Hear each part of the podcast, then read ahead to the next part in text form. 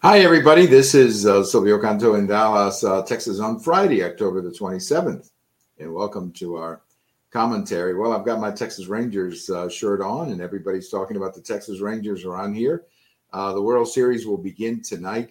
This is a very interesting uh, series for Rangers fans, and that's because we haven't been there in twelve years. Uh, the last time the Rangers were in the series was twenty eleven. And what was interesting is we were in the series in twenty ten and twenty eleven.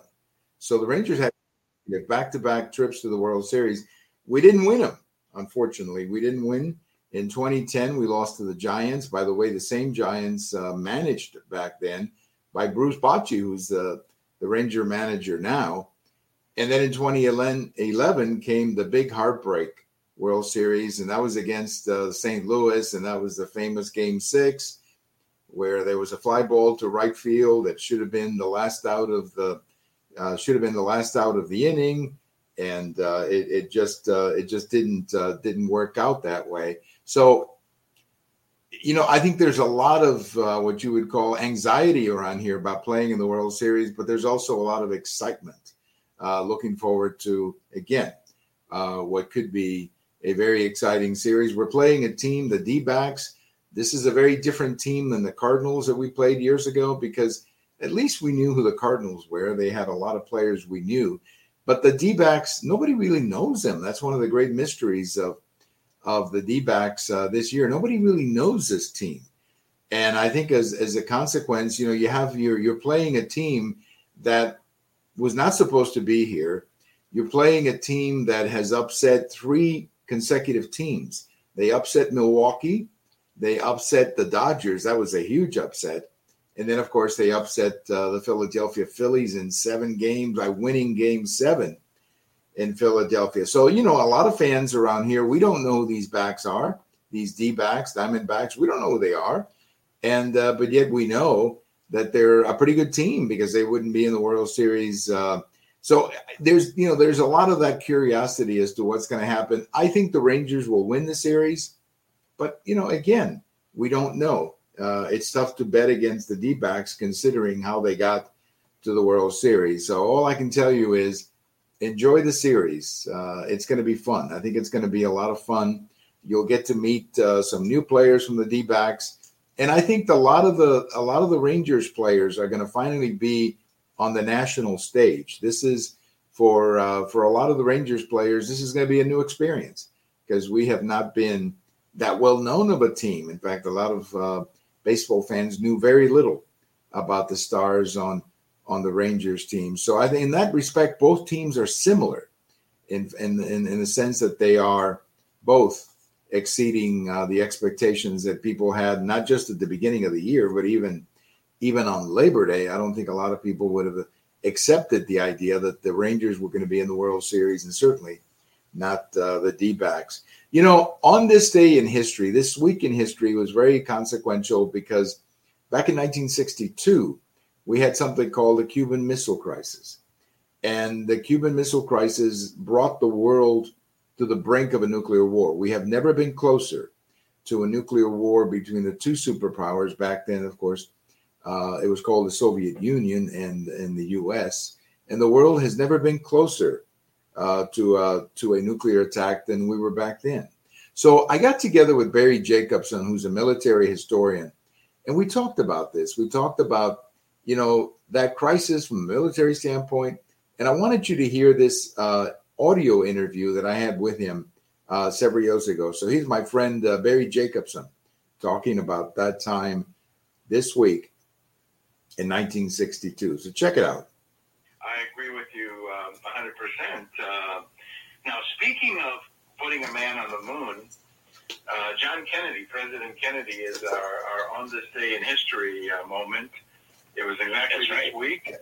Actually, I think it was October twenty-third. If I remember correctly from my reading, that President Kennedy spoke to the nation about uh, the missile crisis uh, in Cuba. Uh, you know, a lot of people have different takes on on on this. Uh, in uh, you know, in the end, uh, politically, it worked for President Kennedy in the sense that he gained uh, a lot of reputation and all of that from from this event. I happen to have a little bit different take. I still admire the work that President Kennedy did, but I think the reason he had to do what he did, meaning take the world to the brink of a nuclear war, is because he had projected so much weakness before uh, in the Bay of Pigs and then in Vienna and overall, that I think the Soviets thought, we can push this guy around and put the missiles uh, in Cuba. I don't think they would have put the missiles in Cuba if they really, really feared President Kennedy. Uh, so then Kennedy had to overreact and take the world to the brink of a nuclear war. I mean, that's my take on it without being too critical of President Kennedy, but that's that's how I feel. Absolutely correct. Correct on that. Uh, Kennedy did project weakness early in his administration uh, for the reasons you just stated. When Khrushchev met with Kennedy in Vienna, uh, their first time meeting, Khrushchev came away uh, saying that, you know, he was feeling that Kennedy was weak and could be moved around, could be pushed. And Kennedy felt he had been mugged by, by Khrushchev. It was, it was one of the most terrible days of his day of his life was the, the, the treatment he got in the hands of Khrushchev. And I think it's history sort of sort of repeating itself today uh, with with another weak president being pushed around by Russia uh, for the same reasons. Russia feels we that, that they can get away with it, at least the next sixteen months. Uh, the audience needs to remember that uh, this was the only time in history that we went to DEFCON two, which means basically we are full state alert. Uh, the Air Force can be up and, and attacking within six hours. The next state is DEFCON one, where you're, you know, you're what they call quick trigger. You're just ready to shoot at any time. Uh, and essentially a war. So we never came any closer to nuclear war than we did on this anniversary uh, back in nineteen sixty-two. Yeah. Yeah, it was really uh, remarkable. Of course, I was a little boy in Cuba uh, when all of this was happening. Uh, as I said before, I think uh, at the end of the day, President Kennedy uh, did it correctly and was able to get the missiles out of Cuba. My only regret is that he didn't tell the Soviets, okay, the missiles are going, and so is Fidel. Because I think if they had, if President Kennedy had put it that way to the Soviets, I think they would have said, okay, how would you like him to leave, dead or alive? Because I, one of the things that we've learned since uh, the missile crisis is how angry the Soviets were with Castro and how angry Castro was with the Soviets. Uh, Castro actually wanted the Soviets to go to nuclear war over Cuba. Not only Castro, uh, but Che Guevara, too. So uh, anyway, I mean, it's always easy to go back and, and, and say this or that. But that was another, I, I think, another opportunity that Kennedy failed uh, to take advantage of there.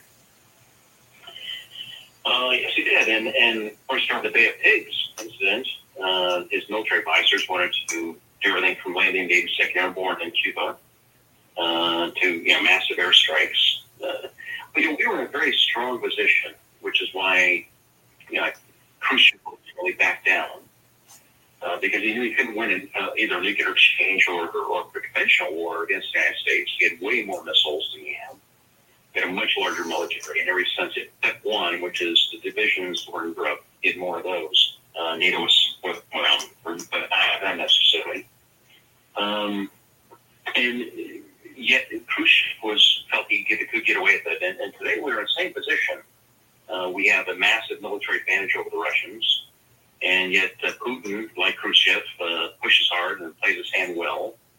And despite being weaker, he's able to uh, play from a position of strength. Uh, I'm reminded that Alexander the Great famously said, he fears an army of sheep led by a lion, more than he fear, fears an army of lions led by a sheep. And we've become the, the nation of lions led by a sheep. And Putin is the reverse. And uh, that's why we're in so much trouble, and we will continue until we change presidents. Right. And, we're- and that's uh, the conversation that I had with Barry Jacobson. Uh, Barry, again, a military historian. And uh, I just had the audio, uh, the audio of, of that uh, conversation. But again, going back to this week in nineteen sixty-two, the missile crisis, and uh, as Barry was saying on, on that interview, that was the closest we ever came to a nuclear war. But the way you keep these conflicts from happening, and we're seeing now the situation in the Middle East, where now uh, yesterday, I guess, um, U S jets hit some targets in Syria, and you've got Iran talking about, you know, going to war. The way you keep these conflicts from happening is basically to be tough from the beginning, to, to them, for them to know that you're tougher than they are, and you will do things if they do things. And unfortunately, and um, I don't want to politicize the situation when you have American soldiers uh, potentially fighting, but this uh, Biden administration is not an administration that projects weakness, uh, projects strength. And it all started really with the invasion of Afghanistan. I mean, the the, re- the withdrawal from Afghanistan, the way that was done. Uh, unfortunately, President Biden doesn't project strength uh, physically, as we can see from these uh, from these conferences and so on. So uh, we're in very dangerous times. We're in very dangerous times. And let's just hope that uh, it all works out. But uh, there's a lot of people out there who have been tempted to do things I don't believe they would have done. They would have done had there been a stronger president uh, in the White House. I just don't think that they would have. Just quickly, I have a post over at the American Thinker today talking about migration to the border and the kinds of money that people are paying to get to the U S border, three thousand dollars, five thousand dollars uh, to get on a plane. That's a lot of money for people in Cuba and in Haiti and many of these other places. So I don't know how they're getting that money. I'm pretty familiar with the situation in Cuba. I don't know how they get money like that in Cuba. So there's something going on behind all of this uh, human trafficking. Either somebody's paying these trips or special arrangements are being made with these people to, hey, once you get to the U S, you'll have to you'll have to pay. I don't know what the arrangement is. I'm speculating, but that's a lot of money to get to the to the U S uh, Mexico border. Speaking of Mexico, I remind you that I wrote a post uh, a couple of days ago about insecurity in Mexico being the driving issue in the political campaign uh, coming up. Have a great weekend, everybody, and uh, we'll talk to you next. And go Rangers. That's all you can say. Go Rangers. I think it's going to be a great series. Bye-bye, everybody.